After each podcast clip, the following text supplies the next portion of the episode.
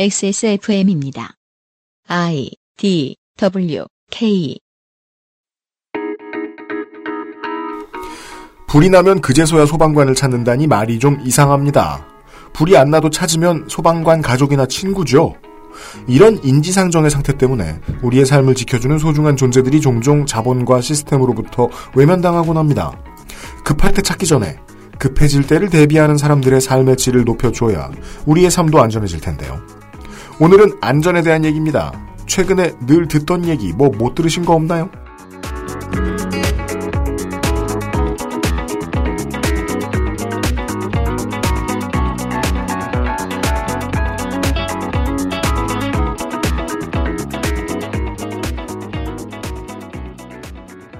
(4.19) 의거 하루 다음 날 네.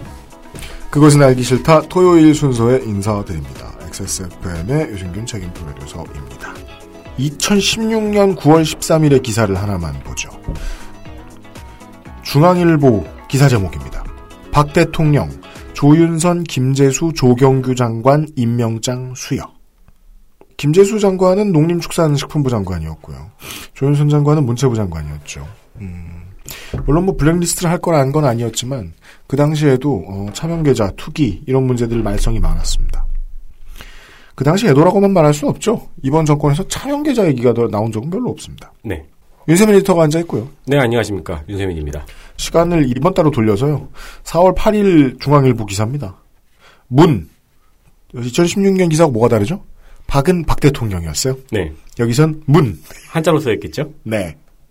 오늘 박영선, 김현철 임명 강행. 점점점. 야당. 다운표. 오기 땐 파국. 다운표.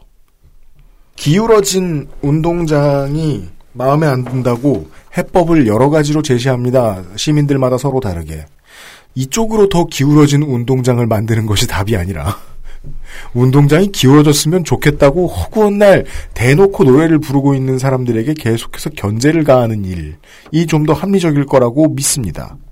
하지만 이건 어렵습니다. 매번 이렇게 자료를 찾아봐야 되고 품이 많이 들어요. 네. 컴퓨터를 관리하면서 느끼는 겁니다만 메인터넌스에는 품이 많이 듭니다. 그렇죠. 네. 이번 주말과 아마도 다음 주말에는 아, 이 메인터넌스에 드는 품에 대한 얘기를 좀 해볼 것 같습니다. 이번에는 2주로 끝나겠죠? 모르겠습니다. 그것은 알기 싫다는 관절 건강에 도움을 줄 수도 있는 바이로메드 무릎핀 강력한 체내 흡수율 평산네이처 야왕데이 야왕나이트 업그레이드된 과일 건강해진 스낵 프로넥 액세스몰 프레그랜스 스토어에서 도와주고 있습니다. 그저께부터 윤세민하고 제가 그 말이 좀 나긋나긋해졌어요. 아, 이게 그리고. 표준어를 쓰는 서울 사람 같아요. 말투가. 그런 이유가 뭐냐면요. 어, 팟캐스트처럼 오버하면 소리가 다 깨져가지고요. 네. 이번 주까지만 오늘까지만 좀 참아주십시오. 아니, 그리고 이게 리시버도 저희 특이랑 다르잖아요. 그러니까 이게 지하철 할아버지 효과로. 네. 제가 안 들리니까 좀 크게 말하는 경향이 있네요. 그러니까 그것도 좀 그래요. 네. 네. 여러모로 불편을 끼쳐드려서 매일같이 죄송합니다.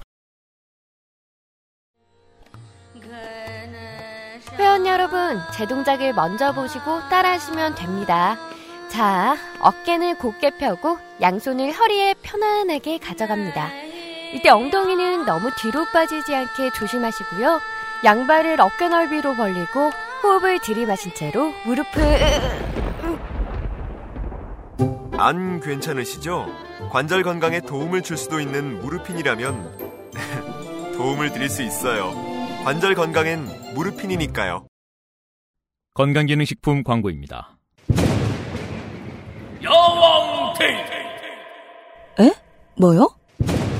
야왕 나이트 효소 반응 공정 ECS 공모 에?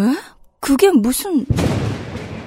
야왕 데이 야왕 나이트 평산 네이처? 맛있다 소리까지 맛있다. 색상까지. 향기까지 식감까지. 포장만 뜯으면 과일 그 이상의 맛 오감 만족 과일 스낵 푸르넥 진짜 눈에 잘 띄지 않는 문제 연구소장은 이 사람일지도 몰라요. 이 동네 얘기는 도저히 아무도 안 해주니까. 예전에 박판규 변호사가 저한테 막 그 하소연 아닌 하소연을 막 했다고요. 말이 너무 빠르다고요? 본인이? 아니요. 기자들이 전화해서 법원행정처가 뭐냐부터 물어본다고. 아, 맞아요. 네. 기초적인 것들을 다 물어봐야 돼요, 기자들은. 왜냐하면 기자들은 어, 넓고 얕으니까. 네. 이 넓고 얕은 기자들이 알려고 질문조차 할 수 없는 분야니까 한참 뒤에 눈에 띌지도 모르겠습니다. 실제로 저도 기사 보는 눈이 많이 바뀐 게 옛날 같으면은 무슨 농수산물에 문제가 생겼다 그러면은 읽으면서 아 이거 관리 제대로 해야지라는 생각을 했는데 요즘에는 그래서 이 책임이 누구한테 간다고 그래서 농민한테는 누가 뭘 어떻게 해준다고 라는 생각을 하게 되더라고요. 관리하란 소리만 하고 어떻게 관리하는지 관리하는 사람들의 삶이 어떤지는 생각도 안 합니다. 이 한참 뒤에 눈에 안 띄면 큰일 나는 문제를 연구해온 정은정 농축산인 오랜만입니다. 그렇게 오랜만은 아니지 않습니까? 그 술 먹은 건 뺍시다. 아니 아니 그거 말고 그날 녹음했잖아요 술 먹어서 아, 아, 저 저기잖아요. 빼고. 음. 우리 저기 보궐. 재보선, 재보- 예, 아, 재보선. 보궐. 그래서 음. 저는 자주 뵌 것 같은데 어쨌든 안녕하십니까? 오랜만이 아닙니다. 예, 농축산인 정은정입니다. 네. 전공으로 돌아왔어요, 오늘은. 아, 예, 오랜만에 제 전공 왔네요. 네. 전공은, 그, 농축산인의 전공은 보통 사람들이 관심이 없어야 되는데, 사람들의 관심을 한마디로 그 일깨워줄 수 있어요, 제가. 어떻게? 고기. 네. 그, 좀 양돈 쪽으로 제가 좀 발을 뻗고 있습니다. 그래서 고기 얘기를 하려고, 어, 농축산인을 당연히 잘 알겠지, 이러고 불렀는데, 이번에는 농축산인도 공부를 엄청 많이 해야 했습니다. 사실 저희가 치킨전 할 때도 청취자분들이 삼겹살 얘기 좀 해달라고 네, 많이들 요청하셨습니다. 어, 꼭 돼지 얘기만 나오는 건 아닙니다. 아니, 뭐 이렇게 경건하지. 아, 정 사람의 장소를 옮기니까 스튜디오 적응 안 되죠. 예, 어떻게 되게 이렇게 정자세로 하니까 벌써부터 허리가 아파가지고. 정자세로 앉으면 허리 아픈 나이에요. 아, 그러게요. 사실은 이게 아 제가 사실은 정말 많이 쓰더라고요. 그죠? 예, 너무 많이 써서 저도 좀 내가 몇 개의 사실을 자르는 줄 알아, 사실은? 예, 그래서 정말 개빡세요, 사실은. 쓸까요? 아마 그 좀 강박이 있나 봐요. 이거는 그러니까요. 내가 꾸민 이야기가 아니다라는 네. 거를 이렇게 강조하려 하다 보니까 습관을 들어보세요. 거짓은 이렇게 말해봐 요. 예. 그 오늘은 무슨 얘기일까요? 고기 얘기기도 하고 고기를 기르는 사람 이야기이기도 하고요. 고기를 관리하는 사람. 예, 그리고 여기서 관리란 건강이 있는데요. 건강 중엔 죽음도 있어요. 예, 그리고 고기를 죽이는 사람, 음, 동물을 죽이는 사람. 어쨌든 오늘은 죽이는 이야기입니다. 그렇습니다. 가축위생 방역사 문제를 좀 오랫동안 좀 지켜는 보고 있었는데 일단은 뭐 청취자 여러분들도 기억하실 겁니다. 작년, 그러니까 작년 겨울부터 올해 초까지 겨울이라고 하잖아요. 살처분 풍경 안 보신 것 같아요. 그죠? 그러니까 뭐 닭하고 돼지하고 소하고 막 이렇게 한 번씩 생매장당하는 것들을 가끔 보게 되는데 올해 드디어 이제 그 모습을 한 건도 보지 않게 되어서 어, 까먹은 상태인 거죠. 그래서 통계학의 기본과 관련된 뉴스를 읽는 중요한 방법입니다. 갑자기 그냥 간단한 폭행 사건. 네. 너무 심한 폭행이라고 하면 뭐 징역 6월, 뭐 집행유예 1년 5개월 뭐 이 정도라 치죠. 네. 그게 좀 심한 폭행이에요. 피선거권 박탈. 그런 일들은 너무 많을 거예요. 네. 그런 사건이 갑자기 뉴스에 잘 보이는데 갑자기 막 배치돼요. 그게 무슨 소리입니까? 별일 없다는. 세상에 큰 일이 안 생겼다는 얘기입니다. 예. 뒤집어서 얘기를 해서 화재 사고가 큰 게 보고가 되지 않았다. 우리가 모르는 걸까요? 모르는 것도 있겠죠. 작은 것들. 없었고 음. 있었다면 조기 진화됐다는 얘기입니다. 근데 저 같은 도시촌 놈은 지금 농축산인 얘기가 어떻게 들렸냐면은 가끔 살처분 기사를 본 적은 있는데 그게 매년 있었다고? 거의 라는 매년 있었죠. 생각이 드네요. 그렇습니다. 실제로 매년 있고요. 매주 있기도 합니다. 그러니까 네. 우리만 모르는 거고요. 어쨌든 이 현대 가축이라는 것 그리고 현대 어떤 축산업이라는 게 거의 죽이는 일이 굉장히 중요하거든요. 그렇습니다. 우리가 알고 있는 거는 뭐 구제역이라든가 뭐 AI 그러니까 조류 인플루엔자라든가 이런 거지만 실제로 이 이제 사실은 아니군요. 실제로네요. 이 가축 축산업을 하다 보면은 허리에로 예, 매번 매번 이렇게 병에 노출일 수밖에 없거든요. 그렇게 네. 되면은 이렇게 워낙 밀집도도 높고 네. 어, 사전적으로 예방, 그러니까 우리는 이제 인간을 예방하기 위해서 여러 가지 치료 행위가 들어가지만 어, 축산업에서는 가장 센 치료법이 사실은 도살입니다. 살처분이거든요. 음. 안 그러면 가격을 못 맞추고 우리가 예전에 치킨전 할 때 허구한 날 얘기하던 것처럼 당신들이 먹는 고기 값은 대박 올라갑니다. 예, 그래서 그 문제를 어떻게 볼까 고민입니다. 어, 올해 겨울이라고 하면 사실은 이제 특정 시점이 아니라 보통 4, 4분기를 얘기를 해요. 그러니까 음. 2018년 늦가을부터 그리고 2019년 한 3월까지. 음, 이게 요게 축산업에서 말하는 겨울이고요. 여기서는 예언을 하나 드릴 수 있을 것 같아요. 뭐요? 그러니까 이준에 맞춘다고 다 맹세하셨잖아요. 지금까지 말씀하신 게 원고의 한 줄입니다. 아니야, 빨리 할 거예요, 진짜. 나도 마음이 급해요. 두 단어 같기도 했었어요. 네. 네. 그거 미리 얘기해 놓지 않으려고 제가 애를 썼어요. 예. 부정타요. 마지막 희망의 끈을 제가 놓지 않고 있거든요. 설마 이렇게 길게 할까? 어쨌든, 그래서, 어, 그래서 그 제가 정리할 수 있어요. 네. 뭐 땡땡 일보의 그 농축산인이 칼럼을 써요. 네. 들여다 봅니다. 잘못 썼으면 홍보령 내놓으려고 네, 보고 있다가 이런 방금 하신 말씀이 나온 거예요. 한동안 살처분 소식이 안 들려왔다. 네. 여기에 들어간 노력에 대한 얘기. 떨렁 한 줄이 있었어요. 저는 무리한 오다를 내줬습니다. 농축산인에게. 왜 살처분 안 했어요? 음, 알아오세요. 순진하게. 네. 술 한잔 얻어먹고 제가 지금 여기 끌려갖고 와서. 그렇습니다. 심지어 2차는 제가 얻어먹었어요. 예. 네. 2차 꽤 비쌌어. 여러 가지 원인이 있었어요. 일단은 올해 그렇게 추- 겨울이 춥지 않았어요. 그래서 실제로는 발생은 했지만 그게 고병원성이 아니라 저병원성이었기 때문에 그냥 걸린 그 닭들만 조금 이렇게 살처분하고 말았고 그래서 퍼지진 않았습니다. 그래서 지금 약간 사실은 이 방역 당국 각축 이색 방역 지원 본부라고 하는데요. 약간 그 뭐랄까요? up돼 있는 거예요. 맛 갔다. 네, 아. 맛 갔다.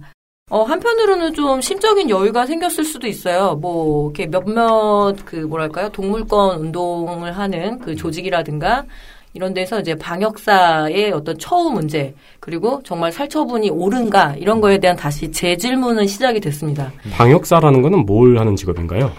우리는 보통 수의사하고 방역사를 구분을 못 하는데요. 수의사 같은 경우에는 이 항원 항체, 즉 얘가 병에 걸렸다 안 걸렸다, 그리고 처방을 내리는 정말 그 동물 의사를 얘기하는 거고요. 네. 축산 현장을 기준으로요. 방역사 같은 경우에는 실제로 정말 이렇게 주사도 놓고요. 음. 그리고 혈청 검사도 그러니까 피도 뽑고요. 음. 그렇게 하는 거고 우리가 알고 있는 실제로 이렇게 뭐랄까요 살처분하는 주체들은 뭐 방송 말미에 얘기하겠지만 그분들은 용역 에 가깝죠.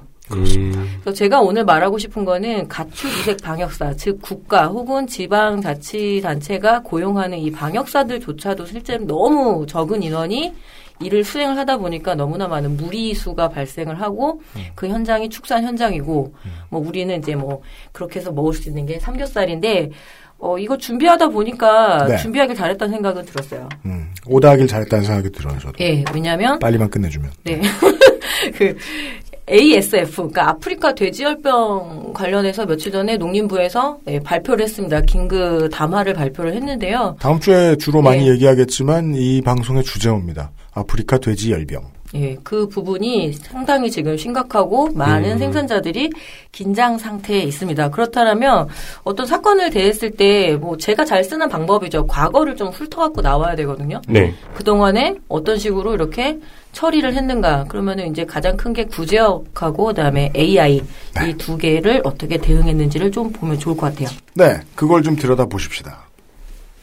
일단 구제역. 왜냐하면 이게 대가축하고 그러니까 죽이는 방법에 대해서 큰 동물하고 그리고 이 가금류하고 죽이는 거하고는 일단은 이 죽이는 사람들의 감정 자체가 되게 달라요. 그렇겠죠. 확실히 죽이 아 이거 되게 말 표현 근데 죽이기가 힘드니까 네, 한뭐소 키우면은 거의 막 600kg까지 가거든요. 네. 어, 이 소들을 살처분하고 막 돼지들을 살처분하는 과정에서 그 들어갔던 그 살처분 요원들의 트라우마 문제와 그렇습니다. 예, 그리고 뭐 가금류도 마찬가지긴 하겠지만 그 사람보다 커. 예. 네.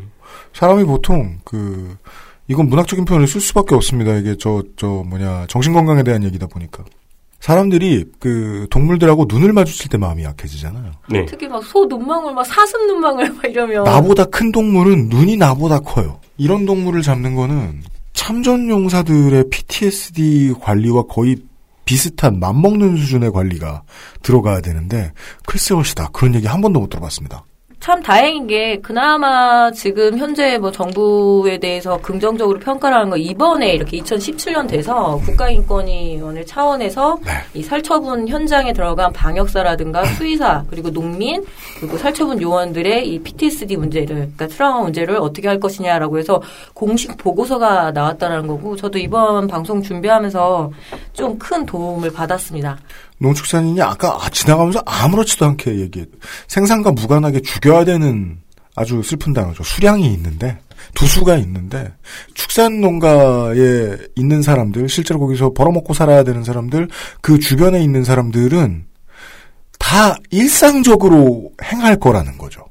그렇죠. 이 생각 안 해봅니다. 도시에 살면. 그러니까 우리가 알고 있는 동물병 그 전염병은 그러니까 사회적 재난에 가깝다고 얘기를 하죠. 구제역이라든가 조류 인플루엔자라든가 그렇지만 일상적으로 축산업에서 감당해야 되는 건 뭐 브루셀라라든가 음. 소 결핵 그리고 뭐 돼지 열병 그리고 뭐 뉴캐슬병 뭐 등등등 해서 이 축산업 자체는 현대 축산은 아예 그냥 원래 전염병과의 전쟁이거든요. 그리고 기승전결이 소독이에요. 무조건 소독 그리고 예방 접종 그리고 병 걸린 애들을 이렇게 잘 이렇게 뭐죠 산별해가지고 걷어내서 또 이게 살처분하고 처리하고 이게 거의 전 과정을 수행을 하는 거고. 음. 우리가 꽃시장에 갔어요. 예. 화훼나 원예 농가는요. 작물들이 아프면 농약을 쳐요. 예. 네. 약을 약이에요, 약. 예. 약을 씁니다. 그러다가 안 되고 정상품화가 안 될 것 같아. 그럼 어떻게 하죠? 버리면 됩니다. 예. 동물들을 키울 땐 다르죠. 동물권 운동 쪽에서는 예방? 치료를 해라. 아니면 걸렸으면 분류해서 살처분. 두 개밖에 없는 거잖아요. 네, 맞습니다. 그래서 확실하게 뭐 결론부터 확 말씀드리면 그렇다면 대안은 뭐냐. 그리고 예찰 업무를 되게 잘해야 되거든요. 예찰이라는 거는 미리 관찰을 해서 그러니까 사전에 예방을 하는 원칙은 뭐 인간의 몸이든 동물이든 다 중요한데 예찰을 하려면 그 예찰을 할 인력이 많아야 된다는 거죠. 근데 지금 현재 절대적으로 그 예찰 임무가 수행한 사람이 전국에 325명밖에 안 돼요. 어, 믿을 수가 없네요. 예. 네, 오늘 되게 독특한 숫자들이 많이 나오는데요. 예, 오늘 아까 숫자입니다. 죽은 두 수를 들었잖아요. 네. 일곱 자리, 여덟 자리. 근데 300명? 325명 정도가 이제 그 예찰 업무를 하는 거죠. 네. 아니, 여기까지만 들어도 이 그 지역 같은 거 발사하면 얼마나 국가적으로 난리가 났어요. 네. 네. 야, 이게 시작인데 되게 큰 충격적인 숫자들이 많이 나오네요. 뭐 일단 구제역 얘기를 좀 해볼까요? 구제역이라는 거는 일단은 그 발굽 동물이라죠. 그 제가 네. 말은 아닌가 했더니 말은 아닌가 봐요. 그러니까 네, 발이 두 개로 갈라진 거. 그러니까 가장 대표적인 게 소와 돼지 그리고 양과 사슴입니다. 음. 음. 우리나라는 양을 많이 안 키우기 때문에 주로 이제 소하고 돼지 쪽에 많이 있는데요. 최초 기록은 1911년이더라고요. 아, 그래요? 예. 국- 국내에서요? 네, 국내에서. 근데 이게 굉장히 오래된 가축 질병이긴 하거든요. 근데 그 당시에 보고된 숫자를 보니까 겨우 15마리. 예.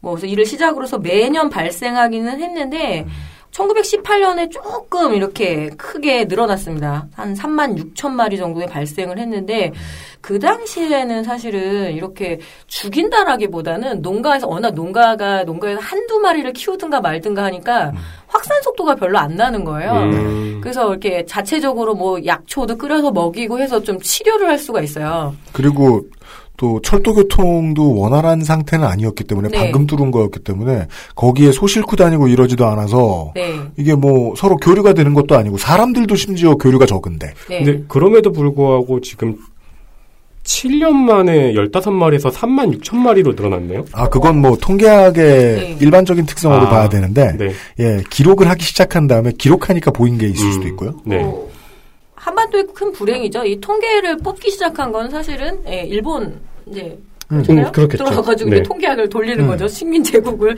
예, 하려면 어쨌든 그 당시에 보니까 이렇게 된 건 사육 규모가 적으면 그렇게 죽이지 않아도 됩니다. 그러니까 살처분이라는 게 근본적으로 워낙 밀집도가 높기 때문에 근데 그렇죠, 저는 지금 맞아요. 계속 밀집도라는 말을 일부러 선택하고 싶은 거는 왜냐하면 공장식 축산이라는 말을 배제하고 싶어서 그래요. 음. 그러니까 이 공장식 축산이라는 얘기가 워낙 지금 대중들한테 머리에 꽉 박혔는데요. 정확하게 말하면 사육 밀집도 문제가 훨씬 더 중요하거든요. 네. 그러니까 너무 지역이 붙다 보니까 그리고 효율성 면에서 이렇게 붙여서 그러니까 뭐 가금 같은 경우 우리나라는 뭐 충청도 그리고 아 저기 전라도 충청도 이렇게 좀 집중이 돼 있고 양동 같은 경우는 충남에 집중돼 있고 그렇다 보니까 살처분 반경이 만약에 3km든 뭐 500m든 결정이 되면 죽어 나가는 동물이 많은 거죠. 아, 여기서 말씀하시는 밀집도는 농장과 농장 사이의 네, 거리가 네. 너무 가깝다. 뭐 물론 그 농장 내의 밀집도도 문제이기는 하지만 일단은 이 산업 지도에서 그 클러스터 형태로 해서 딱 바닥바닥 붙여놓은 거 그게 가장 근본적인 문제인데 밀집도라고 얘기하니까 그 인간 사는 거하고 비교하기도 쉽고 이해가 더 빠르네요. 네 서울엔 더 많은 사고가 나잖아요. 인구 밀도가 높은 곳에는 전염병의 확산 속도도 빠르니까요. 네. 그렇죠. 범죄도도 많거든요. 실제. 네. 그러니까 그래서 그런 부분들에 대해서 좀 상상력을 음. 발휘해 주셨으면 좋겠습니다. 그러다가 이게 거의 사라졌다라고 판단을 했는데 갑자기 2000년에 2000년 3월에 이렇게 발생을 하게 됩니다. 당시 그렇습니다. 파주, 뭐 화성, 용인, 그 충청북도 그리고 충남 이런 데서 쫙 이제 농가에서 발생을 했는데 이 뭐랄까요? 훈련이 안 돼 있었어요. 그렇죠. 맞아요. 그 전에 그러니까 영국은 한번 겪은 거예요. 음. 근데 우리나라 그 약간 손 놓고 있다 구제역의 기억이 사실은 없는 거예요. 당연하겠죠. 이 수익 그러니까 매뉴얼은 있지만 실제로 어 얘네가 왜 죽었지 그래서 그 당시에 이렇게 농가에서도 이게 특히 첫 번째의 그 증상이 이렇게 수포가 발생을 하고 물집이 잡히고 아기들 수족구 있죠 수족구 네. 똑같은 병이래요.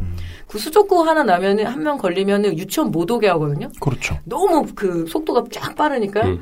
그래서 농가에서도 어 이게 뭐지라는 생각을 그러니까 축사나 교과서에는 분명히 법정 전염병으로 구제역은 있지만 실제로 본 축주가 없는. 네. 근데 2000년에 갑자기 이렇게 발생을 하게 되면서 21세기 들어와서 축산 농가의 상수인 것처럼 우리가 지금 여기기 시작했는데 네. 어, 20년 전을 기억해 보면 이런 얘기 전혀 없었다. 네. 예. 2000년이면 불과 한 20년 전인데 그때 이 구지역 발생했을 때에서 우왕좌왕 거리게 되면서 그 당시에 뭐 농가 반경 10km 이내에 이제 지금은 5km로 확 더 줄었거든요. 그러니까 10km 정도만 죽여도 되나? 막 이제 이렇게 판단을 하고 그렇죠. 뭔가 당국도 당황을 하고 실제로 현장도 너무 당황을 했던 상황이었어요. 그렇게 돼서 이제 구제역에 대한 어떤 시작이 된 거죠. 그러다 바로 또 2년 뒤에 이제 월드컵과 함께 또 이제 구제역이 또 한번 크게 터집니다. 2002년 5월인데요. 이제 뭐 그 당시 그것도 있잖아요. 월드컵도 있었지만 네. 네, 축산 현장에서는 구제역이 굉장히 큰 음. 문제였습니다. 경기도 안성에서 먼저 발생을 했었고요. 어, 근데 그때 가장 큰 논- 논란은 뭐였냐면 일단은 죽이는 걸 보게 되니까 이거 죽이지 말고 어떻게 치료하면 안 돼. 치료하면 구제역이 되긴 돼요. 음. 그러니까 왜 우리 감기 걸렸으면 그러니까 주사 맞고서 며칠 끙끙 앓으면 되잖아요. 아, 정말 수족구랑 비슷한 병이라면 네네네. 아 진짜요? 예, 치료하면 돼요? 되긴 되는데 문제는 밀집도. 때문에. 밀집도 어. 얘네가 치료하는 과정에서 구제역이 가장 큰 문제가 공기를 타고 바이러스가 확산된다는 게 문제거든요. 네. 그러니까 그 1911년처럼 산 넘어서 뭐 한 마리 키우고 두 마리 키우고 이러면은 퍼즈 애기 애기 된다. 그 소가 혹은 돼지가 낳는 동안 기다려줄 수 있지만 현대 축사는 그게 불가능하거든요. 그럼요. 그래서 유독 한국만 그렇게 살처분을 하는 게 아니라 OIE라 그래서 FAO 산하에 이제 그 가축 관련한 협회가 있어요. 네. 거기서 권유하는 방법이기도 해요. 음. 근데 이제 살처분을 그 당시 2002년에 구제역이 났을 때 그게 문제가 된 거죠. 아, 치료할 수 있는 소를 왜 죽이느냐 하면서 축주들의 반발이 꽤 있었어요. 그렇습니다. 예. 네. 아, 얘 며칠만 이렇게 두면 될 것 같은데 왜 죽이냐. 그래서 그러니까 그 친구는 자연에 있었으면 그냥 그, 그 아프고 말았을 애네요. 혹은 이제 약을 먹으면 되죠. 약을 음. 주사를 맞고 하면 되는데 그 시간을 기다려줄 수 없는 게 인간의 시간이죠. 그러니까 임상 사례가 적었던 시즌의 시절의 축주들의 입장에서는 아니 전에도 물집 잡힌 애들 몇 있었는데 그때는 관청에서 나와서 뭐라고도 안 했고 따뜻하게 해가지고 며칠 뒀더니 낫더라 팔팔 잘만 돌아다니더라 지금 왜 이거- 그러냐 가장 큰 혼란의 시기가 2000년 첫 발생을 하고 2000년대 초반에 살처분을 일단은 하면서 치료할 수 있는데 죽이는 문제, 음. 축주들의 반발, 그리고 이제 백신을 쓸 것인가 안 쓸 것인가. 그 전까지 한국이 구제역 청정국이었거든요. 그러니까 이제 백신을 이게 가장 대중들의 가장 큰 오해였는데 백신을 놓으면 청정국 지위를 상실한다라고 생각을 했었던 거예요. 근데 찾아보니까 그게 아닌 거죠.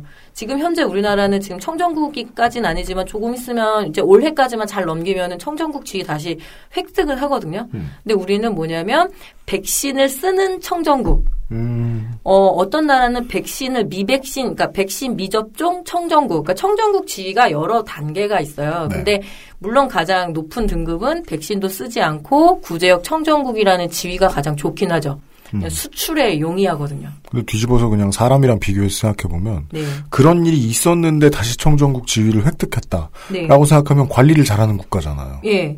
그게 더 좋은 걸 수도 있죠 다시 프로파일링 돌아가면은 2002년에 구제역이 발생했을 때 예방 백신을 사용하지 않고 굉장히 공격적인 살처분을 처리했습니다. 살처분이란 말이 좀 이렇게 뭐랄까요 무서우니까 매몰 처분이란 말을 좀 현장에서 좀 많이 쓰는데요. 아, 네, 무슨 이유를 알겠습니다. 네. 그 당시에 이 162개 농가에서 어 16만 6천 마리를 묻어요.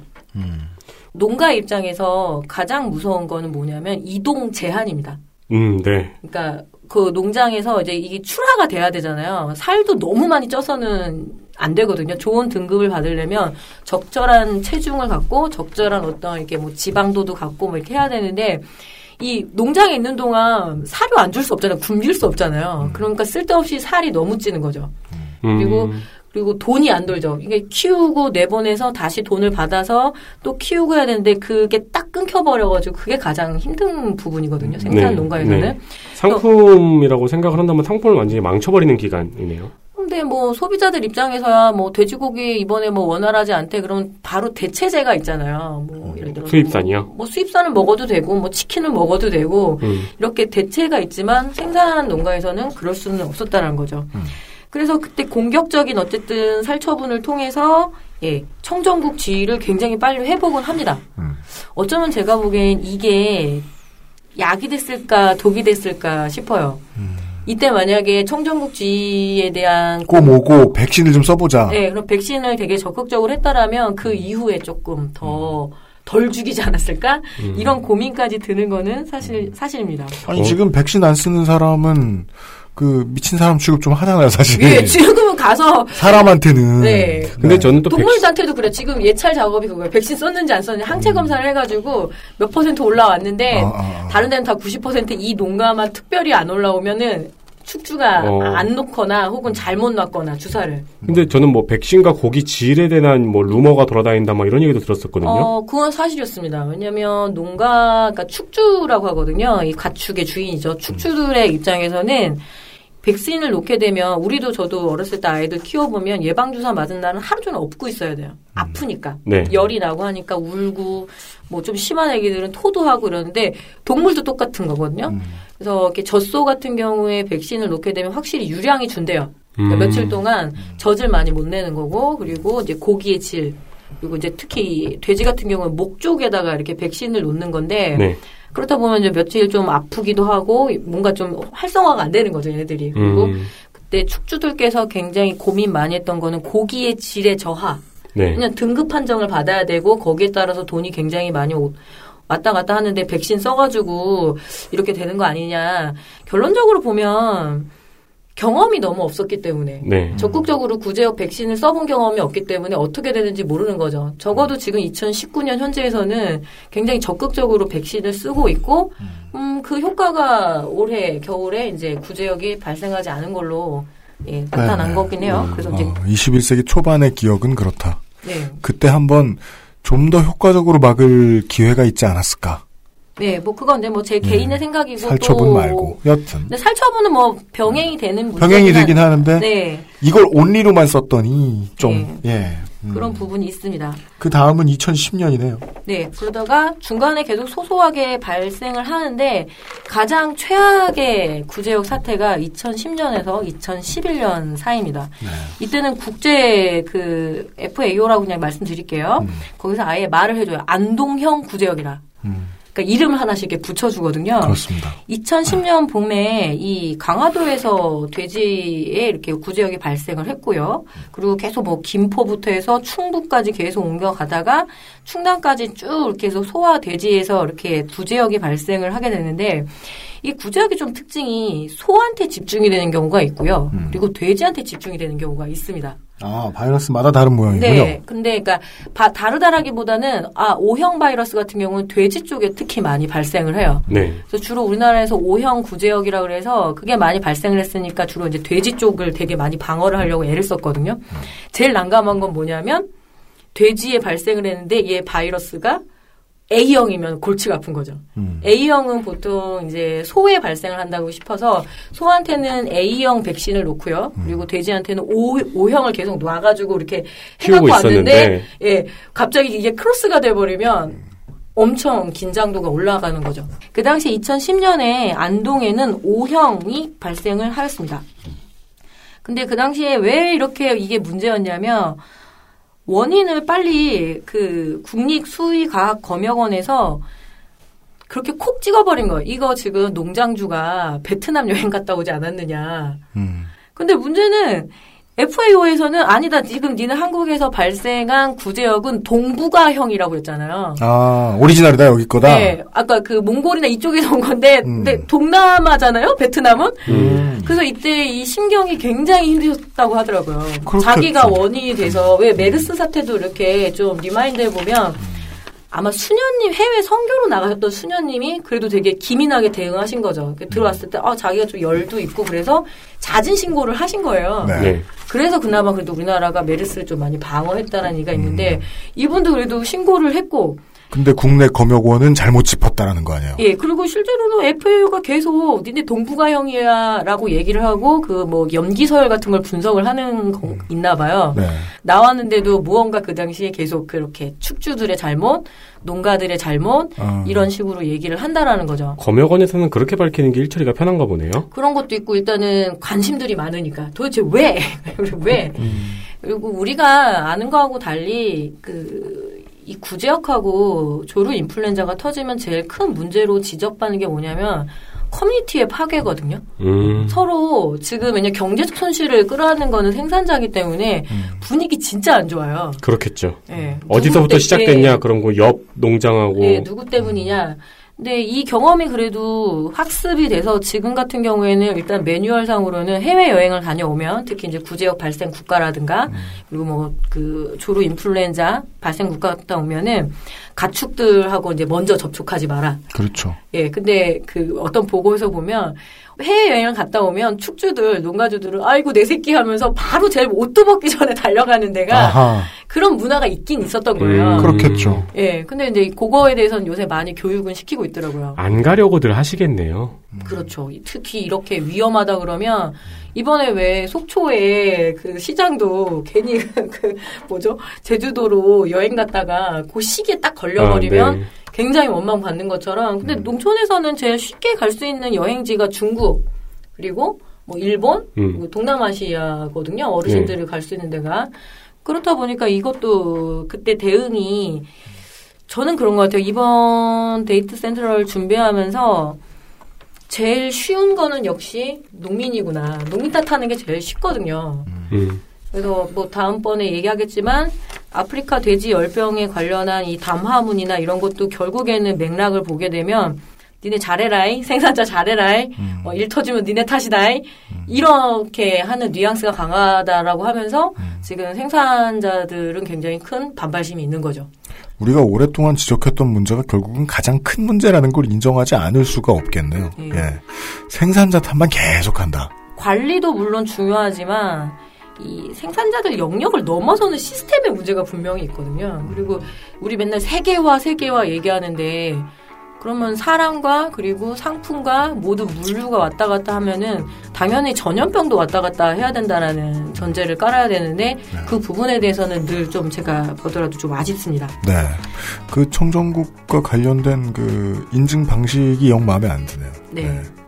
인증이야 어쨌든 간에 백신은 놔야지. 라는 생각이 너무 많이 들어요. 음, 그러게요. 네. 구제역과 관련된 간단한 역사들을 좀 훑고 있었습니다. 광고를 듣고 오는 것은 어, 지금이 절반이라는 걸 농축산인에게 알리기 위함입니다.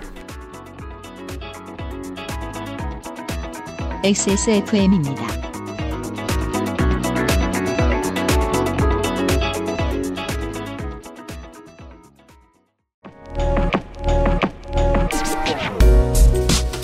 오늘 면세점에 들릴 수 없다면 액세스 몰 프래그런스 스토어를 만나보세요.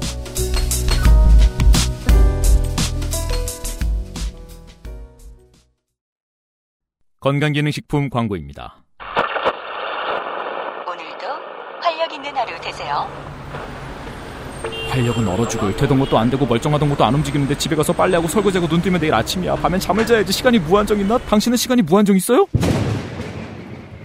야왕 데이트 어? 야왕 나이트 지친 당신에게 빠르게 활력을 야왕 나이트 평산 네이처? 안 괜찮으시죠?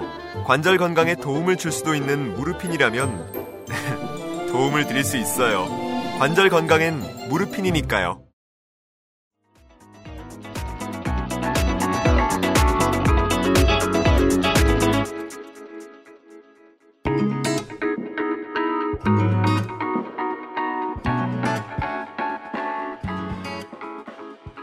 돌아왔습니다. 네. 어, 국내의 검역원이 이제 새 정부 처음에 들어오자마자 이런 일이 터졌으니까 2010년 얘기를 하고 있는 겁니다. 아까에 이어서 농축사님과 함께 하고 있어요. 검역원이 정부에서는 아 빨리 어떤 이유든 찾아내가지고 누군가한테 뒤집어 씌워 이렇게 말했는지 아닌지는 모르겠지만 네. 뭔가 큰 소리를 치면서 내가 안 그랬다고 나 아니라고 말할 어떤 스피커나 권력을 가지고 있지 않은 것 같은 저 축산 농가에서 일을 하는 사람들에게 어, 별로 과학적 근거도 없이 병의 원인을 뒤집어 씌웠다. 이런 적이 있다는 얘기를 했었습니다. 그리고 나서 살처분도 한동안 있었고 에, 비효율적인 대처가 되게 많았던 기억이 나요. 21세, 아, 2010년대 초중반에요. 그렇다면 근래에는 누가 주목을 받을까요? 예, 병의 원인으로. 아, 예. 노동자들, 외국인 예, 노동자들이요? 당연히 이주 노동자인 거죠. 아. 예. 그 문제는 뒤- 워낙 중요한 문제이기 때문에 뒤에 잘 다루도록 하겠습니다. 네. 어, 이 청정국이라는 말을, 네, 청정국, 청국장 막, 해서 막 청정원, 내가 막, 아, 청정국이란 글씨는 아직 봐도 냄새가 나는 것 같아요. 그, 청정국. 냄새가 안 날 것 같지 않아요? 국이 청정하면? 아니, 근데 청- 오이 냉국 같네? 청국장하고 자꾸 이렇게 그러니까 특히 저 가금학을 좀 많이 보는데, 제가 제 기준이 그 농업고등학교 교과서 기준이라고 보시면 돼요. 네. 청정화라는 말 너무 무섭지 않아요? 아, 청정화. 농고 교과서에는 청정화라는 말이 나와요? 아니, 그러니까 모든 그 축산에는 그 청정화 단계라는 말이 있어요. 예를 들어서 음, 그거 되게 전, 전두환이 즐겼을 것 예, 같은 인정 말인데. 청소 같은 느낌이 드는데 네. 동물들이 일종의 뭐 브루셀라든 결핵이든 하- 걸리게 되면은 왜 그 어쩔 수 없이 살처분의 방식을 어, 저 이제 이해했네요. 예, 근데 그걸 청정화 기간이라고 얘기를 합니다. 대평 무서운 말인데요. 예, 근데 그 말을 쓸 수밖에 없고 여튼 어. 우리는 지금 어, 작년 말에 발표된 그 세계 동물보건기구의 어, 구제역 청정국 현황 네. 지역별로 그 표를 지금 보고 있어요. 어, 전 세계 가장 축산 선진국 하면은 어디가 먼저 떠오르세요? 호주요? 호주. 뉴질랜드? 예, 뉴질랜드. 그리고 네. 미국? 미국 그리고 우리가 많이 뭐 접하게 된 요새 삼겹살 쪽에서는 덴마크 그리고 에, 벨기에 음. 이런 데잖아요. 이런 데가 청정국 유지가 굉장히 중요합니다. 음. 자기들이 청정국 지위를 갖고 있어야지만 모든 데 다 이렇게 수출을 할 수가 있죠. 네. 여기 논의에서 어, 오- 옳은 지적이라고는 생각했어요. 한국 같은 경우에는 청정국 지위에 매달릴 필요가 없다. 근데 왜 이렇게 자꾸 살처분을 하느냐? 그냥 치료해서 살리자. 이런 논의가 한 축에 좀 이렇게 설득을 할 수 있는 논리로 세운 거죠. 죽이지 말고 치료하자. 어차피 우리는 내 수용 아니냐. 음. 그리고 청정국 지위에 대한 집착은 몇몇 수출업자들, 우리나라도 이제 고기 수출하는 데 좀 있잖아요. 뭐 커다란 이제 축산 회사들도 있고 하다 보니까 그 사람들한테는 이득이지 실제로 농가한테는 이득도 안 된다. 청정국 지위 같은 거 집착하지 말자라는 이야기가 제 생각엔 약간 힙해요. 네. 음, 그렇죠. 네. 그 지금 저희가 표를 보고 있는데 예방접종 미실시 청정국이라는 네. 즉 예방접종을 안 해도 되는 네. 네. 원시 그대로의 깔끔한 나라 네. 되게 많아요. 뭐 아시아로 보니까 브루나이, 인도네시아, 일본, 싱가폴, 필리핀 이렇게 있는데 맨 밑에 제가 그 예방 접종을 실시하는 청정 지역이라고 네. 나라와 지역이 분류되어 있는데 지역 봤더니 어 아시아에는 대만의 두 개 지역, 카자흐스탄 다섯 개 지역, 예. 유럽에는 터키의 한 군데 지역, 어, 남북 아메리카에는 아르헨티나, 볼리비아, 브라질, 에콰도르에 또 몇 개 지역들이 있대요. 살짝 겁이 나는 게 이 정도밖에 없다는 거야?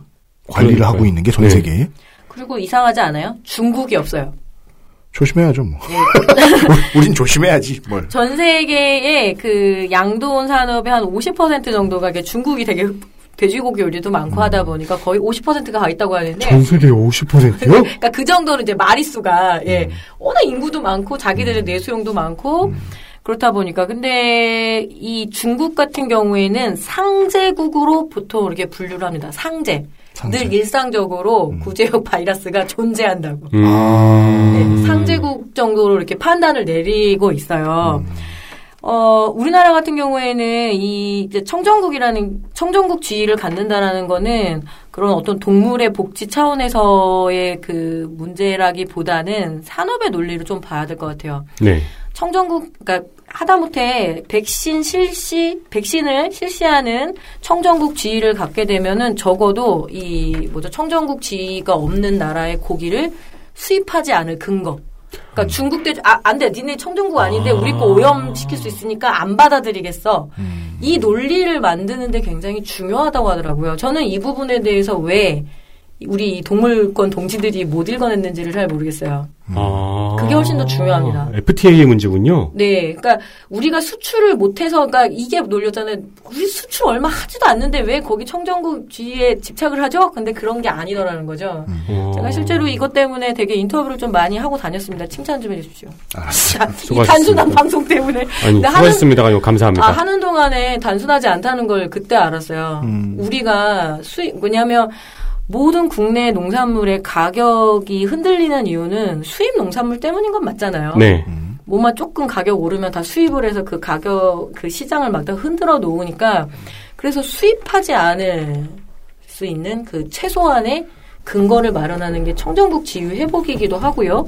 그리고 그냥 자존심의 문제가 아니군요. 뭐 실제로 또 국가의 자존심도 있어요. 지금 양동 같은 경우에는 굉장히 많은 백신 개발이라든가 경쟁이 되게 심해요. 백신 개발 그리고 우리가 이 예찰 항원 키트 같은 거 개발하는 거. 근데 되게 자존심 상해하는 게 뭐냐면 우리가 이렇게 선진 기술이 있는데 왜 양돈에서만큼은 10위권 안에 못 들어가느냐 막 이런 게 있어요. 네. 아, 그 분야도 경쟁이 붙은 아, 점이 그럼요. 있군요, 백신에 대해서도. 수의학 그리고 검역 그리고 우리 왜 별로 일상적으로는 생각 잘 안 하지만 OECD 국가 이런 얘기 되게 많이 듣잖아요. 네. 근데 우리가 안 오와- 듣고 싶어 하잖아요, 우리. 예, 그런데 꼴찌인 것만 하니까. 뭐 어쨌든 뭐 OECD에서 뭐 그게 OECD 대충 하면 알고 좀 사는 나라의 그런 느낌인 것처럼 OIE 혹은 이제 국제 이 축산 네트워크에 들어가게 되면 어느 정도 선은 지켜야 된다는 거죠. 어느 정도 잘하고 네, 있다라는 네, 거를 네. 드러내는 거는 제가 보기엔 그거는 뭐 기르는 사람 그리고 뭐 어, 돌보는 사람의 자존심이 걸린 문제도 있습니다. 그래서 청정국 지위에 대해서는 그런 논란이 있을 수 있다. 그럼 우리나라가 청정국이었던 시절에는 네. 중국의 고기를 안 받을 만한 근거가 있었네요. 그렇죠. 그런 문제 그리고 이제 구제역 발생하면은 바로 쉐프트 가드라고 해야 되나요? 네. 바로 이제 그 수입 조치, 그러니까 오다가도 다시 돌아가라고 할수 있는 음, 근거가 네. 있거든요. 배를 타고 오다가도 그렇군요. 그런 부분들은 좀 한 번 더 살펴볼 필요가 있습니다. 꼭 업자들만의 논리는 아니었다. 네. 얘기를 드리고 싶습니다. 음. 드디어 제 전문입니다. 네. 예, AI 아, 아, 예, 예. 조리독감. 확 넘어왔죠. 음. 예. 조류독감, 그러니까 구제역하고 조류독감하고 크게 이제 두 개, 그리고 대가축, 그리고 가금 이렇게 나뉘는데요. 맥락은 뭐 결국은 비슷하죠. 조류독감의 추억을 한번 돌이켜봐야 될 것 같아요.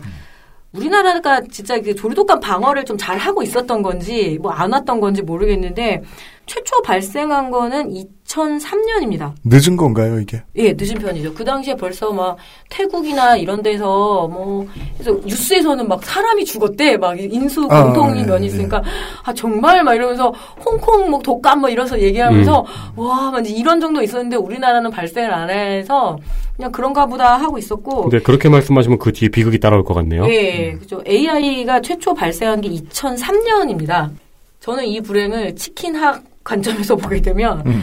2002년에 치킨놀로지. 예. 네. 2002년에 월드컵 한일 월드컵 때문에 정말 치킨점 많이 늘어났거든요. 그렇죠. 아, 네. 생산량이, 생산 시스템이 따라갈 수 없을 정도로 확 늘었군요. 아, 꼬꼬면의 비극. 예.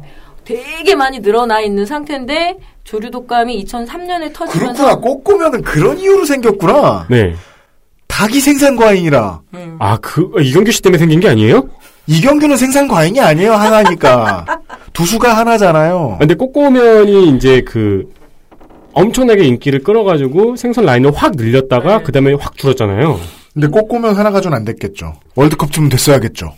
그러니까 월드컵 때 무슨 경험이 있었냐면 그 제가 책에도 썼지만 우리나라가 그렇게 잘할 줄 몰랐던 거예요. 그러니까 왜 보통은 뭐 아 뭐 16강 갔다가 이제 끝나면은 이렇게 치킨 치맥 먹는 것도 끝나야 되는데 4강까지 가니까 나중에 정말 물량이 딸렸었거든요. 엄청나게 폭발할 거를 예측하고도 못 됐던 네. 물량을 두 주 정도 더 돼야 돼. 네. 근데 뭐 얘도 생, 생물인데 야 빨리 커 이래서 빨리 뭐 스테로이드제를 줘서 키울 수도 없는 거고. 5천만이 쉬지 않고 먹어. 네. 그래서 그 당시에 그 기억은 아마 좀 즐거운 추억으로 갖고 계실 거예요. 그리고 그 올림픽과 월드컵 같은 스포츠 이벤트 때 닭뿐만 아니라 TV 더 많이 생산하고 맥주. 에어컨 더 많이 생산하고 맥주 생산 가동률 늘리고 그러는데요.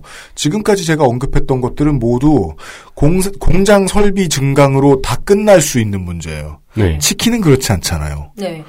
아, 월드컵이 치킨 수가 늘어나는데 영향을 끼쳤고 갑자기 늘려놓은 두 수는 병에 취약해졌다.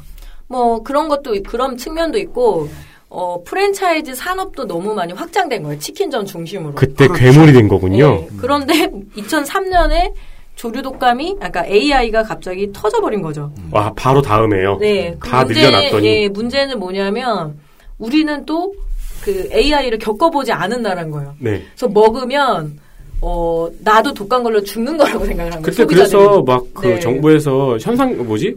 1억 주겠다고. 그게 BBQ가 했던 뻘짓이죠. 이게 네. 뭐 조류독감 70도 뭐, 에, 뭐 이상해서 네. 뭐 익히고 다시고 예 그런 가르치고 그래서 뭐그 당시에 농림부에서도 막 긴급하게 어나 산업이 막 마비될 정도였으니까 그래서 뭐 닭은 안 팔려가지고 가장 큰 문제가 뭐냐면 3주 만에 아까도 말씀드렸죠 이 이동 제한 조치 특히 닭은 더 빨리 크는 거예요 정말 뽀동뽀동해지면 얘네가 숨을 쉴 수 없을 정도로 압박이 되거든요 아, 딱 좁아서요. 예, 우리가 평균 출하 수가 1.5kg까지만 키워야 돼요. 음. 1.5kg 닭을 털 뽑고 내장 빼고 막 이렇게 되면은 그게 한 이제 1kg 정도 되, 되거든요. 10호닭. 음. 그런데 얘네들이 2kg 되고 그렇게 되면 이 면적도 막 폭발하는 거죠. 음. 사료는 사료대로 들고. 뭐 그렇다고 여러 가지로 문제가 있었는데 치킨점들도 그 당시에 치킨 주문이 딱 끊겨버리면서 음. 굉장히 큰 혼란을 겪습니다. 그래서 그 당시 2004년에 한 명의 치킨 점주가 자살을 하기까지 합니다. 그리고 가장 특이한 사례로는 에, 별 하나 치킨이 땅으로 떨어집니다. 저 오늘 그, 그 처음 알았어요. 그 별 하나 치킨이라는 이름이었는 줄. 저는 그 이름은 알고 있었어요. 근데 이게- 인수된 줄은 네. 몰랐어요. 그게 BHC입니다. 네. 2000년대 초반에 여대하고 이렇게 해서 콜팝이라고 혹시 기억나세요? 그럼요. 지금도 뭐, 저, 아, 예, 저, 예. 저 초중고 앞에서 많이 팔아요. 그거를 개발한 그렇게 업자라고 해야 봤던 돼요. 것 같아요. 예, 네. 그래서 그걸로 굉장히 많이 뜬 거예요. 마이너한 브랜드였는데 인기가 많았어요. 네, 네. 근데 두 가지 측면이 있는데 워낙 사업이 잘 되다 보니까 좀 무리한 확장을 하고 있는데 조류 독감까지 이렇게 그러니까 아. AI까지 맞추게 되면서 거의 이렇게 부도 직전에 가게 된 거예요. 네. 파산을 하게 된 거예요. 그래서 그때 30억에서 한 35억 사- 사이로 제가 얘기를 들었는데 BBQ가 BHC를 인수합니다. 음. 그래서 그 두 개의 그 치킨 회사가 합쳐지면서 1위로 BBQ가 점핑을 하고 굉장히 사세를 확장을 하고 한 3년 전쯤에 BBQ가 BHC를 매각을 했는데 그게 업계에 알려진 걸로 한 1,200억에서 1,300억쯤 됩니다. 얼마에 샀다고요? 30억. 오. 열심히 장산 남겨요. 이렇게 해야 되는 겁니다. 그러게요. 어, 여기서 이 이야기를 길게 한 거는 그 당시에 이 조류독감 혹은 AI에 대해서 사람들도 이해가 없었고 역시나 또 축산 방역 당국도 같이 서로 우왕좌왕하는 와중에 392 농가에서 528만 5천만 마리. 아 이걸 어떻게 세야 되지? 그럼 한 530만 마리쯤 이렇게 얘기할까요? 네. 100일간 500만 마리. 네. 하루에 5만 마리꼴로 아, 죽였다는 거예요. 예.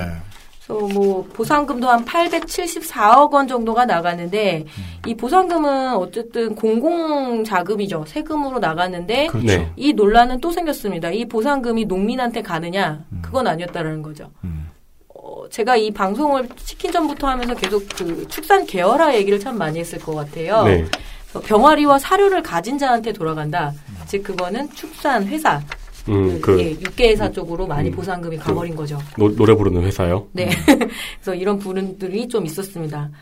그러다가 2015년 그리고 2016년에 동시에 같이 발생한 게 두 개가 같이 만나요. 돼지 구제역하고 그리고 고병원성 조루 인플루엔자가 1년 상당으로 두 개가 같이 충돌합니다. 그렇습니다. 그러니까 한쪽에 뭐 고개를 돌리면 소하고 돼지를 죽이고 있는데 저쪽 가게 되면은 또 예, 닭을 기르고 있- 닭을 죽이고 있는 그런 압도적인 상황이 벌어지면서 예, 사람들이 이제 그당 그 부분 그때부터 이제 이 살처분에 대한 노이로제라고 해야 되나요? 네. 그때 도시 사람들도 어느 정도 네. 겁을 집어 먹었죠. 네. 오리나 다른 동물들까지도 다 네. 피해사가 많이 됐어요. AI의 특징이 뭐냐면 오리가 되게 많이 취약한 바이러스에 음. 유- 노출이 돼요. 음. 그래서 가금류는 무조건 그러니까 예를 들어서 저도 그게 되게 궁금했었거든요. 구제역이다 보니까 만약에 소에 발생을 해요. 그러면 어 그럼 인근 농가에 돼지도 죽여야 되는 건가라는 아주 기본적인 질문을 했는데 죽일까요 안 죽일까요? 안 모르겠네요. 죽여야 돼요. 구제역이니까. 어쨌든 가능성을 말살시켜야 네, 되니까요. 우제류니까 우제류. 음. 그러니까 발굽 동물들은 거기 주변에 사슴, 양, 뭐 그리고 뭐 다 있으면 다 죽여야 되는 거고 AI가 발생을 하면 오리든 메추리든 닭이든 타조든 발생을 하면 주변에 있는 가금류는 이제 그 정해진 반경 내에 있는 거는 매몰 처분을 살 처분을 해야 된다는 거죠. 이건 아주 얇은 줄 위를 걷고 있는 사업이네요. 네, 그렇죠. 그러게요. 그러니까 잘 터트리면 대박이고 저 한 번 이렇게 삐끄덕하면은 엎어지는 건데 가장 차가운 통계는 그겁니다. AI 그리고 구제역 하고 한번 청취자 여러분들도 제 말씀 들어보고 한번 검색해 보세요. 뭐가 같이 연관 검색어가 뜨는가? 테마주가 뜰 겁니다. 음. 주식 테마주가 뜹니다. 아. 우리 얘기한 적 있죠. 네. 예. 네. 이번에 아프리카 돼지 열병 ASF 하면 바로 또 테마주가 바로 상단에 노출이 됩니다. 저는 도시 사람들의 감성이라고 이렇게 뭉치고 싶진 않아요. 왜냐하면 예, 그냥- 농촌에도 거기 테마주 검색하는 사람이 있을 테니까. 그 런가요?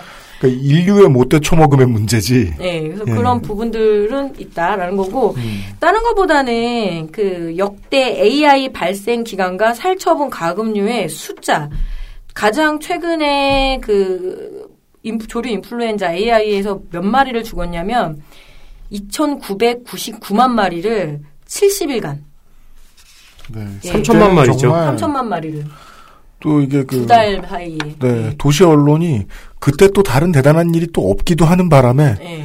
많이 잡아줬고요. 예. 그 메이저 언론사들도 사회부에 여유가 좀 있었던지 그 기자들 급파해서 그 현장도 많이 차 네. 체험하고 그랬습니다. 뭐, 확인하고 그랬어요. 피가 고여 있다 뭐 이런 네, 네. 영상들 많이 보여주고 그랬죠. 네. 어, 근데 AI에서 가장 요때 소비자들이 어떻게 이렇게 큰 충격을 받았냐면, 육개가 아니라 산란개한테 갔다라는 게 가장 큰 문제였어요. 음. 육개는 고기다. 그리고 산란개는 뭐 계란을 낳는 닭이 제가 항상 그걸 두 개를 좀막 이렇게 분류해서 네. 이렇게 말씀을 드리잖아요. 그리하여 계란 사태가 납니다. 어, 만약에 육개 값이 올라가지고 뭐 이렇게 닭고기 값이 비싸대. 요새 닭값 되게 비싸대. 그러면은 안 먹으면 되거든요, 제가 보기엔. 그렇죠. 안 먹거나 그리고 워낙 수입 대체제가 많아요. 뭐 브라질 닭도 있고 뭐 저기 미국 닭도 있고 하, 다 보니까 그리고 뭐 삼겹살 먹어도 되고 그런데 계란은 뭘로 대체하실 거예요? 우리가 계란 사태를 한번 겪고 그때 처음 알았죠. 우리는 온갖 것에서 계란을 먹고 있구나. 네. 네. 계란은 우리의 어머니인가 보다. 네. 가공에 반드시 필수 재료. 특히 저 제과제빵, 네. 제과제빵, 라면 그리고 이제 제 그 당시에 이렇게 계란을 학교 급식에 넣지 말라고 일단은 나온 거예요. 했더니 무슨 수로 안 넣어요? 그 영양 쌤들, 영양사 선생님들이 저한테 물어보는 거야. 계란을 대체할 게 없다고요. 현장에서는. 그러니까 웃긴 거예요. 계란을 먹을 수 없단다. 예. 그 삶은 계란은 못 넣겠지만 떡볶이나 먹으러 가자 이러는 거예요. 무슨 소리야? 김말이는 튀김을 계란 없으면 어떻게 만들어? 아니 그리고 영양사분들은 또 영양 밸런스를 신경을 써야 되잖아요. 계란도 못 넣고 닭도 못 넣으면 단백질은 뭘로 넣냐고요. 음. 그 그때 뭐 대왕 카스테라라고 기억나세요? 대왕 네. 카스텔라? 대왕 네. 카스테라. 그 계란 엄청 많이 들어가잖아요. 네. 엄청난 계란과 엄청난 우유를 쓰죠. 네, 그때 그때 그 계란값이 엄청 비싸서 네. 우리 임종린 지회장님이 근무하 근무하는 그 음. 회사에서 왜 직원들 시켜가지고 네. 치사하게 계란 매점 매석 해갖고 오라고 했더니 전 직원들이 음. 어 일요일 날 자기 왜냐 1인 1인당 한 판 정도 두 판 정도밖에 아, 진짜요? 맞아요. 되게 유명한 사건이었어요. 음. 그러니까 1인당 한 두 판 정도밖에 살 수가 없으니까 SPC 직원의 그 가족들까지 다 동원을 해서 계란을 사갖고 온 거예요. 매점 매석을 한 거예요. 근데 그렇게 해서 모은 계란이 뭐 몇 천 판도 안 되는데. 그렇겠죠. 그래서 그 대기업이 이게 할 짓이냐, 막 이러면서 엄청 욕먹었었거든요. 그만큼 어쨌든 큰 계란 사태를 겪었습니다. 그러면 정부는 당시에 어떻게 대응을 했을까요? 예. 뭐 제가 적어 갖고 왔지만. 계란 속대전 뭐 수입하는 거죠. 또 수입 카드를 꺼내는 거죠. 네.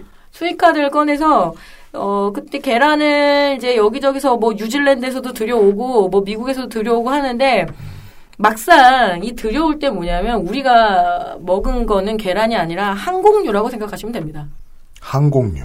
예. 아, 아 비행기에 들어가는 기름값이 다다. 예. 계란값은 수입하면 예, 실제로 팔았을 때 보게 되면 얼마 안 되는 거죠. 그러니까 국내산 계란이 그때 뭐 한 판에 거의 9천 원까지 올라간 거죠. 네. 근데 이 할당 관세 빵 퍼센트에다가 할당 관세라는 거는 어쨌든 수입 수출입을 할 때는 관세가 붙잖아요. 근데 그때 긴급으로 계란에는 빵 퍼센트를 때려준 거예요. 우리나라. 네. 음. 그래서 이제 관 세금 안 내도 되죠. 그리고 이제 항공유 그 보조해주죠. 그래서 억지로 억지로 갖고 왔을 때 보조를 받으니까 국내산 계란 한 판보다 천 원이 싸더라고요. 그러니까 국내산 계란은 구천 원, 그리고 수입산 계란은 팔천 원. 그럼 소비자 입장에서는 이 계란이 실어 오는 동안 이거 저거 검사해서 일주일은 걸렸을 텐데, 에이 그럼 나 천 원 더 내고 국내산 선택을 하거든요. 네. 그래서 그때 수입산 계란 되게 많이 폐기했었어요. 맞아요. 예. 네. 그래서 잘못된 이제 그 정책들로 긴장감만 되게 높아졌죠 생산자들이. 지난주 미나문구 때 이제 제가 그런 어, 어설픈 예측을 한번 한 적이 있죠. 그 재난과 안전을 소재로 한 주제로 한 기업을 만들고 싶은 것이 아니겠느냐 보수 정치인들이 네. 즉 어, 안전 민영화를 하고 싶은 것이 아니겠느냐 오래된 바람이 이런 예측을 했었는데 그런 걸 원하는 보수 정치인들은 보통 무슨 재난이 일어나도 민영화에 활용을 합니다. 계란 사태 때 그 당시에 정치권이 내놓은 해법도 그런 방식이었죠. 네. 수입업자들을 이번 기회에 배불릴 수 있겠어. 어, 제가 그때 이 부분을 굉장히 많이 강도 높게 비판을 했었는데요. 유명하지 않아서 어디다가 강도 높게 할 수가 없어서 제 페이스북에다 막. 아 누가? 아 농축산인이 안 네. 유명해서 알았어요. 그러니까 어, 우리나라가 단 한 번도 생계란 자체를 수입을 해본 적이 없어요. 유일하게 100% 이상을 상회하는 자급률이 100% 이상인 네. 유일한 식량이에요. 근데 음. 그때 수입이 됐다라는 것, 그게 첫 관문이 열린다라는 것 때문에 산란계 농장주들이 굉장히 큰 반발이 심했었어요. 어, 수입이라는 게 잘 아실 거예요. 어쨌든 루트를 한번 짜보는 거잖아요. 네. 그렇죠. 계란을 뭐 이렇게 검역해 보기도 하고요. 네. 그 상하차도 해보고요. 네. 그리고 유통도 한번 시켜보고요. 이 연습을 뭘로 했다? 그걸 국가 세금으로 했다는 거죠. 그렇죠. 예. 네. 근데 이 업체가 에, 주로 계란의 큰 손들이 있어요. 매집상들 중에서도 아주 큰 손 중에 하나 엘모 그룹의 에, 엘모 그 하청인 도급인 엘모 상사가 네. 이거를 맡았던 거죠. 엘모라고 하니까 쿠키 몬스터 같지만 네. 엘모 기업입니다. 그저께 얘기했던 샬롯이. 네, 그, 근데 그게 기억나요. 뭐, 막 계란 없다고 난리 난리들을 치니까 농수, 농림부에서 이렇게 불러요, 업자들을. 그래서 수입업자들 불러가지고, 야, 누가 수입해볼래? 손들어! 막 이래가지고, 그렇게 브리핑을 한번 했었거든요. 네. 그렇습니다. 근데 저는 수입업자들이 하는 거는, 뭐, 개인의 자, 그러니까 그 업체의 자유라고 생각을 해요. 근데 그걸 국가가 들쑤실 필요는 없다고 생각하거든요. 그렇습니다. 그래서 어, 계란 사태가 어쨌든 그렇게 지나갔습니다. 이 부분은 한번 우리 에디터님이든 뭐 PD님도 한번 읽어주시면 좋을 것 같아요. 그 당시 제가 실제로 취재한 아 그래요? 이 얘기나 마무리해보죠. 예. 아 그 해 맞다 취재를 하셨겠죠. 산란계 5만 5천 수.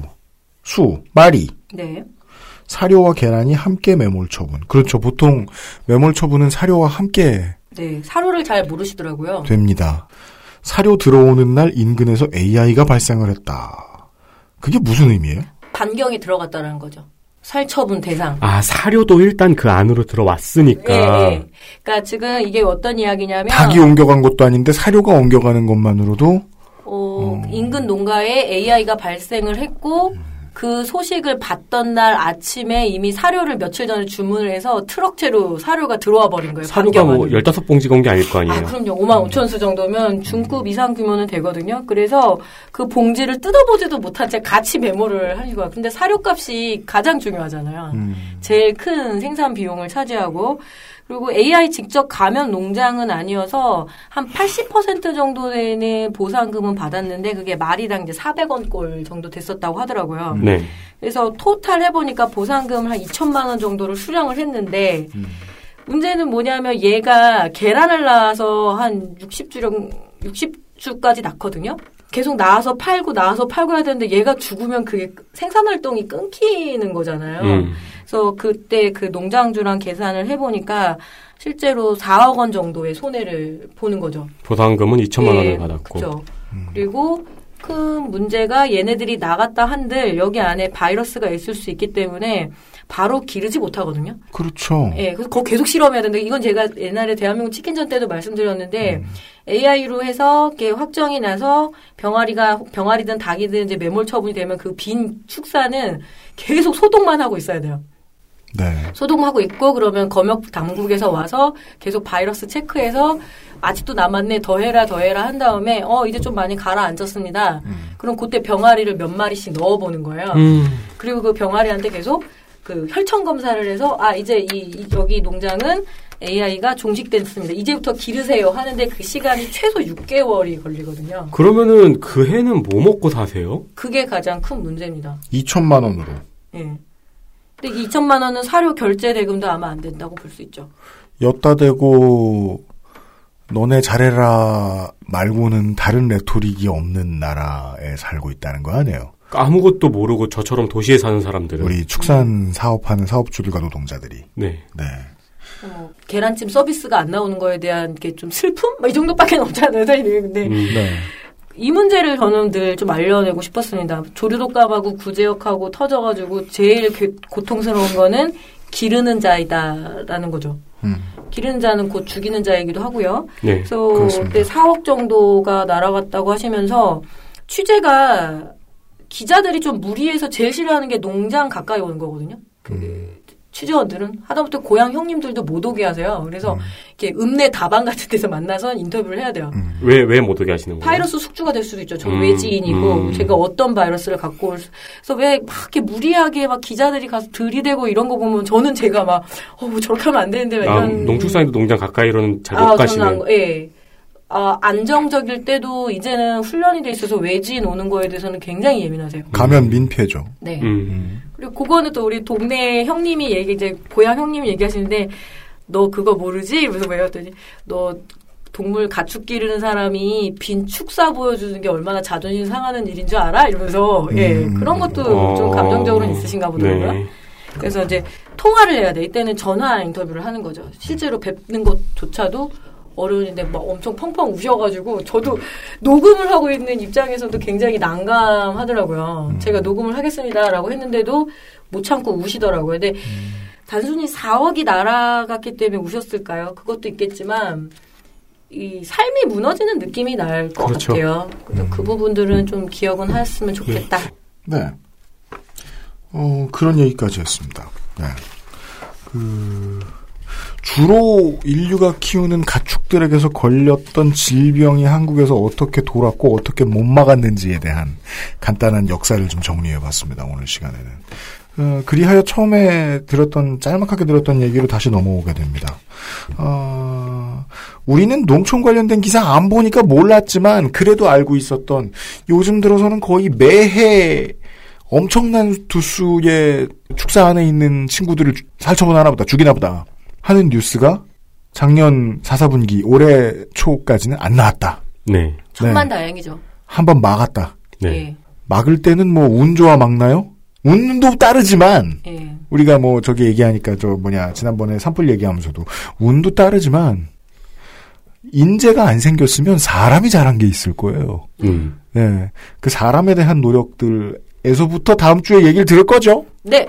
그런 얘기. 아 무엇을 잘했는지 말씀해 주시나요? 잘한 것도 있고 못한 것도 있지만 어쨌든 그 애쓰는 이야기는 꼭 한번 네. 함께 들어보면 좋을 것 같습니다. 네, 어, 다음 시간은 사람들 얘기를 좀 더 해보겠습니다. 어 궁금하다. 농축산인 수고하셨어요. 네. 이 열악한 녹음 시설에서 되게 괴로워하는 그 정말 알 것 같아요. 이렇게 뭐지 그 이렇게 가둬져서 길러지는 동물들의 슬픔을 그 동영을 통해서 네. 제가 지금 저 새로 축사를 짓느라 네. 그 땡천만 원을 썼잖아요. 그리고서 지금 영업을 못 하잖아요. 업무를 못 하잖아요. 근데 그렇다고 제가 슬플 리가 없거든요. 제가 이것 때문에 뭐 떠나보낸 축사에 뭐 동물들도 없고 그리고 이게 멈춰서 있다고 해서 제가 뭐 회사가 매출이 안 나오는 것도 아니고 울 일 없다고 이 산업은 완전히 다르네요. 예. 관련 이야기 다음 주에 더 해보겠습니다. 농축사님 수고하셨습니다. 네 고맙습니다. 감사합니다. XSFM입니다.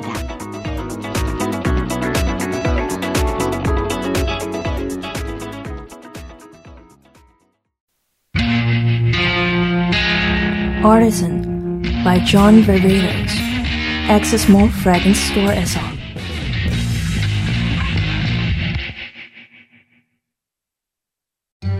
원적에선 복합 건조로 만들어낸 과일 그 이상의 맛. 오감만족 과일 스낵 푸르넥. 아스트랄 뉴스 기록실 뉴스 아카이브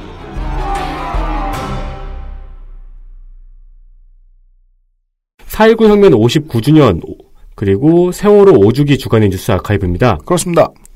지난주에는 미나문구 1주년을 알렸습니다. 네. 그런데 이번 주에는 피지투첩 리와인드 1주년입니다. 작년에 개편을 열심히 했어요, 제가. 그렇습니다. 올해도 열심히 해야 되는데. 네. 269A회 피지투첩 리와인드 파일럿 한반도 대전환의 순간 편이 업로드되었습니다. 이때부터 청취자들은 확신을 가지기 시작했습니다. 파일럿이라고 써놓으면 계속 간다. 뭐 파일럿 기획을 잘하신 거죠. 그렇습니다. 제가 가끔 이렇게 빱니다. 네. 그리고 2010년 4월 20일에는 피디수첩에서 검사와 스폰서 편이 방송되었습니다. 음. 내용은 부산에서 대형 건설회사를 운영하는 홍사, 운영하던 홍 사장이 100명 이상의 전현직 검사들에게 뇌물과 성접대를 제공해왔다는 것이고, 여기에 이름이 나왔던 사람은 박기준 당시 부산지검장과 한승철 당시 대검 감찰부장이었습니다. 음흠. 방송에서는 지금의 MBC 사장인 최승호 당시 피디수첩 PD가 박기준 부산지검장과 통화 중에 최승호 PD를 반말로 협박하는 내용이 나왔죠. 그렇죠. 그래서 그게 큰 화제가 됐었죠. 네. 박기준 지검장은 방송 이틀 후에 사임했습니다. 그리고 5월에 특검이 꾸려졌고요. 네. 4명의 검사가 기소가 됐지만 전원 무죄를 선고받았습니다. 음흠. 판결을 살펴보면요. 룸사롱 및 향응을 제공받은 사실은 인정되지만 대가 관계를 인정하기 어렵다는 판결이었습니다. 네. 준 사람이 줬다고 하는데요. 정리 잘하네. 네, 준 사람이 어, 받을 걸 기대하고 줬다고 하는데요. 네. 어, 이들은 모두 현재 변호사로 활동하고 있습니다. 어, 박기준 변호사는 2014년 재보궐선거 20대 국회의원 선거에 도전했다가 경선 탈락 낙선했고요. 네. 한승철 변호사 이름이 낯익으신 분이 계실 겁니다. 2016년에 국민의당 영입인사 1호였지만 발표 3시간 만에 취소됐습니다. 국민의당의 슬픔을 온몸으로 보여준 인물입니다. 그 영입인사 1호 하자마자 네. 아, 한승철 말고 박기준 검사, 지검장이 당시에 했던 말이 물론 뭐 이 2010년에 이 방송이 막 엄청나게 회자가 되진 않았어요. 저는 그런 걸 공통되게 사람들이 가지고 있는 공포에서 보통 분석을 하는데 검사가 너무 무서우니까 이런 게 보도가 돼도 화를 같이 못 내겠는 분위기가 좀 형성되어 있었다고 저는 기억해요. 네. 그럼에도 불구하고 언론인들은 그 얘기를 꽤 많이 했었다는 거죠. 다른 거는 내가 이거 이런 거 다 보도하고 있는 MBC 사실 나도 실을 수도 있다. 워딩으로 들었던 얘기는 근데도 불구하고 이 박기준 검사가 PD에게 야 너 뭐야? 라고 녹음 중에 말을 할 수 있었다는 게 너무 구슬펐다는 얘기라는 거예요. 야너 뭐야라니. 검사가 기자한테 네. 어, 그는 지금 변호사로 잘 지내고 있습니다. 아, 내년에도 나오지 않을까요? 네? 아, 저, 저주야 저주. 아카이브에 안 써놨다가 네. 바른미래당에서 또 영입하고 아 지난번에 걔야 이러면서 한승철 변호사 아니 이 박기준 변호사 같은 경우는 2014년 재보궐선거에도 경선 신청을 했었고요 새누리당으로 그리고 거기서 경선 탈락을 하니까 20대에는 무소속으로 출마했어요. 네. 내년에 볼 수 있지 않을까 싶어요. 이거 내기 걸어요. 내년 3월에 누가 가져갈는지 누구 누가 가져갈지. 아, 그런 거는 이제 찍기를 한 10개 정도, 10개에서 최대 100개 정도 할 수도 있을 것 같아요. 예를 들면 뭐, 김재철이 다시 뭐 출마한다, 아니다. 네. 출마하면 사천이다, 아니다, 하동이다, 뭐 이런 거. 음. 네. 돈, 돈 내기 합시다. 내년에 5만 원큰돈 내기를 하게 5만 원 되겠네요. 빵. 네. 오늘은 두 개의 얘기네요. 네, 왜냐면 그 게스트가 농축산인이었으니까요. 네. 2018년 4월 21일 작년입니다. 베트남 전쟁 시기 한국군에 의한 민간인 학살 진상 규명을 위한 시민 평화 법정, 줄여서 베트남전 시민 평화 법정이 열렸습니다. 네. 모의 법정이었습니다. 음, 맞아요. 베트남 전쟁 시기에 있었던 폭리 폭넛 마을 학살 사건과 하미 마을 학살 사건에 대해서 생존자인 응유엔 응우엔 티탄 응우엔 응우엔 티탄 씨를 원고로 한국 정부를 피고로 하여 진행되었습니다. 네. 주심은 김영란 전 대법관이었고요. 네. 이미 워낙 유명한 김영란 대법관이 여기에 참여하다 보니까 좀 더 많이 회자됐었어요. 그렇습니다. 우리 방송 181A회 미해결 베트 어 181회 미해결 베트남 선전사에서 다룬 바가 있습니다. 저는 죽을 때까지 다시는 안 들을 방송이죠. 네. 뭐 당- 잘했어, 왜. 네. 당시에 국방부와 학사를 주정하는 구수정 박사 그리고 고경태 기자 모두 인터뷰를 요청했지만 거절당했습니다. 그리고 증언하고 있는 생존자는 있지만 학사를 입증할 증거도 부정할 증거도 모두 미흡하다는 말씀을 저희가 결론으로 드린 바 있습니다. 네. 민변에서는요, 작년 7월에 국정원에 보관되어 있는 폭리폭넛 사건과 관련해서 참정군인 3명을 조사한 조서 문건 과 보고서를 공개하라는 정보공개 청구를 했었습니다. 국정원에요. 네. 근데 국정원은 국가의 중대한 이익을 해칠 우려가 있다면서 거부했어요. 같은 이유로 국정원은 해체됐습니다. 네. 네. 네, 그리고 민변에서는 행정소송을 냈습니다.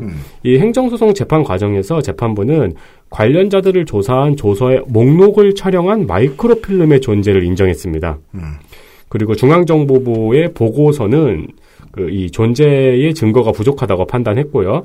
그렇기 때문에 이 전자의 마이크로필름, 그 문서의 목록을 촬영한 마이크로필름을 공개해야 된다고 판결을 했습니다.